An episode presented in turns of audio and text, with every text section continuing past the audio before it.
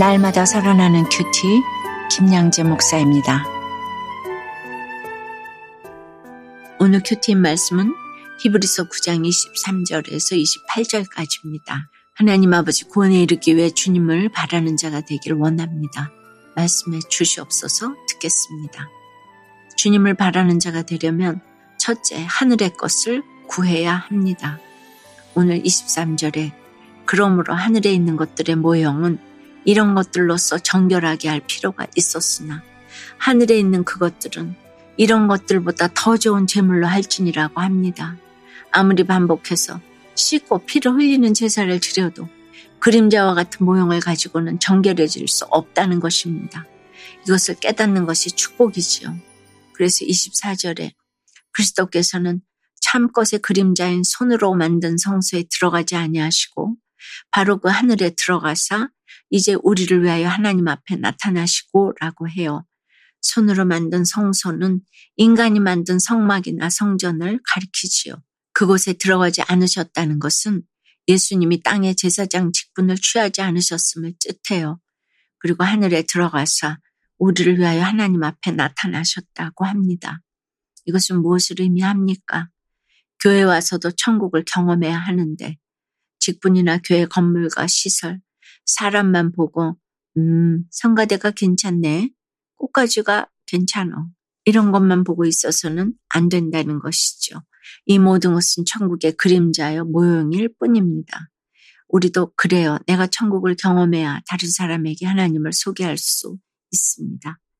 다시 말해 그림자와 모형에만 만족하고 그것이 다라고 생각한다면 구원의 빛을 비출 수 없다는 것이지요. 예수님이 이 땅의 영광을 취하라는 세상의 온갖 시험과 유혹에도 십자가의 길을 묵묵히 걸어가셨습니다. 오직 그 길만이 이 땅에서 참된 구원을 이루고 동시에 하늘의 영원한 영광을 얻는 길이기 때문입니다. 그래서 주님은 십자가에서 내려와 보라는 사람들의 조롱과 사랑하는 제자들의 배신에도 불구하고 마지막까지 사명을 완수하신 것입니다. 그 결과 이 땅의 조그마한 권세와 영광 대신에 하늘의 크고 영원한 권세와 영광을 얻으셨습니다. 우리도 진정으로 크고 영원한 하늘의 권세와 영광을 얻기를 원한다면 땅의 것에 자꾸 마음을 빼앗겨서는 안 되겠지요. 땅의 것이 제 아무리 커 보여도 하늘의 것과는 감히 비교할 수가 없습니다. 적용해 보세요. 교회 직분이나 건물 외형을 보고 만족하며 그것이 전부라고 여기지는 않으세요? 하늘의 것을 구하며 충성되게 감당해야 할 나의 사명은 무엇입니까? 주님을 바라는 자가 되려면 둘째 구원을 위해 자기 목숨을 내놓아야 합니다. 25절에 대제사장이 해마다 다른 것에 피로써 성소에 들어가는 것 같이 자주 자기를 드리려고 아니하실지니라고 해요. 다른 것에 피로써 죄를 대속하려면 성소에 자주 들어가야 하는데 그것은 근본적인 해결책이 되지 못하기 때문이에요.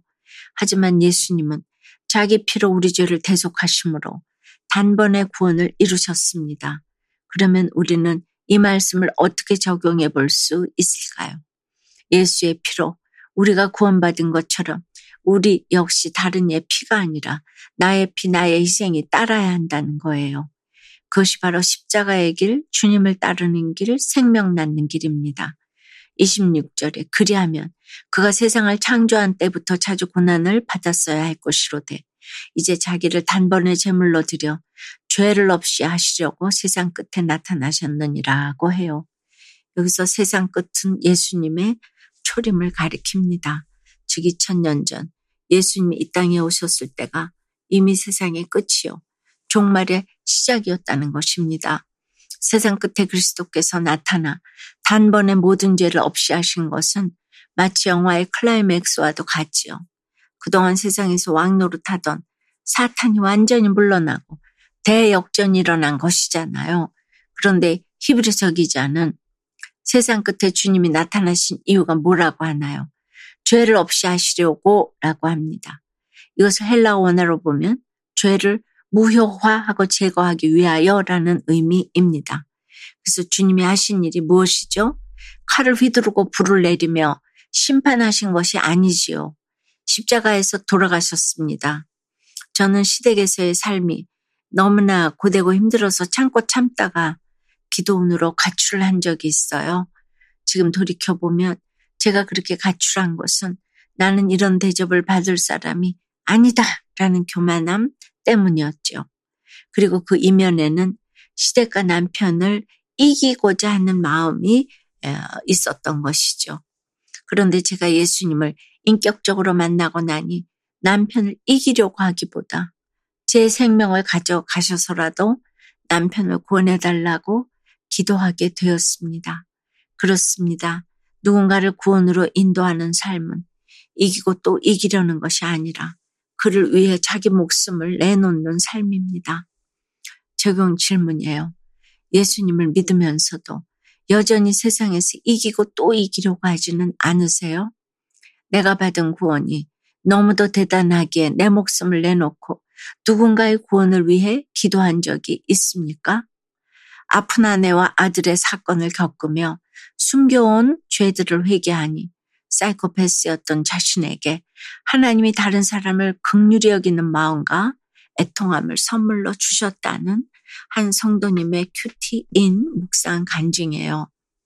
저는 한 번 사는 인생 즐기며 살자를 외치며 저 자신만을 위해 살았어요. 결혼해서도 옛 버릇을 버리지 못해 술과 없는 도박으로 아내를 힘들게 했지요. 이후저는 빚 문제를 곤고하던 때 아내를 따라 말씀 공동체에 속하게 되었답니다. 매주 예배를 드리고 양육을 받는 가운데 예수님 인격적으로 만나 각종 중독이 자연스레 끊어졌지요. 또한 아내와의 관계도 회복되고 경제적인 고난도 모두 해결되었답니다. 하지만 고난이 없어지고 내 힘으로 할 수 있는 것이 많아지니 어느덧 감사와 의대가 사라졌지요. 그러다 중학생이 된 아들이 심각한 불안과 울러 학교 생활을 힘들어했어요. 그런데 그 즈음 엎친 데 덮친 격으로 아내까지 갑상 샘암 진단을 받았답니다. 저는 아내와 아들의 사건을 겪으면서 오래 숨겨온 저의 마약 중독과 죄들을 진정으로 회개하였습니다. 사실 저는 다른 사람의 마음을 전혀 이해하지 못하는 사이코패스였어요. 그런데 가정의 고난을 겪고 공동체 지체들의 간증을 들으면서 누군가의 구원을 위해 애통한 마음으로 기도하고 자녀 고난이 있는 지체들의 아픔을 채울하게 되었답니다. 다른 사람을 전혀 이해하지 못하는 사이코패스였던 제게도 하나님의 애통함과 긍휼의 마음을 선물로 주신 거예요. 이제는 한 번 죽는 것은 사람에게 정해진 것이요.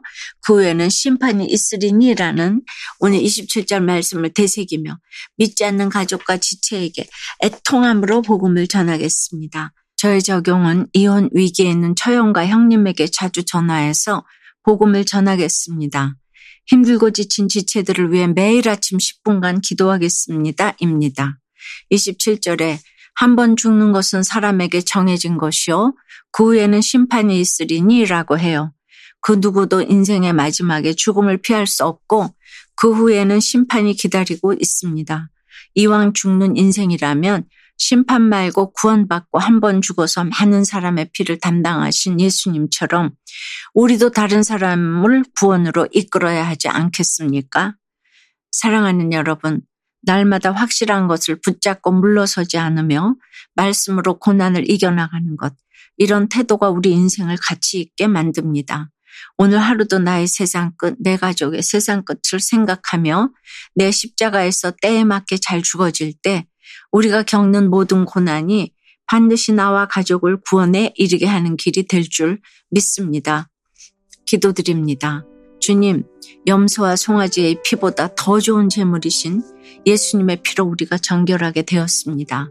우리도 그 주님을 본받아 우리 자신을 가장 좋은 재물로 드려야 하는데 그렇게 살기가 참으로 어렵습니다. 이기고 또 이기려는 세상의 가치관을 벗어버리는 것도 너무 힘듭니다. 주여, 불쌍히 여겨 주시옵소서. 예수님이 십자가에서 단번에 죽으심이 역사의 절정이 된 것처럼 우리 인생에도 그런 시간이 오기를 기도합니다. 한 번 사는 인생, 죽음 후에 심판당하는 것이 아니라 구원받고 다른 일을 구원으로 이끌 수 있도록 인도하여 주시옵소서. 참으로 우리의 소원이 오직 구원이 되어 주님만을 바라보도록 주여 역사하여 주시옵소서. 예수 그리스도 이름으로 기도 드리옵나이다. 아멘. 지금까지 우리들 교회 김양재 목사님이었습니다. 큐티에 도움받기 원하시는 분들은 큐티엠 홈페이지 qtm.or.kr 또는 유튜브에서 큐티엠을 검색하시면 도움받을 수 있습니다. 자세한 문의사항은 지역번호 031-705-5360번으로 문의하시기 바랍니다.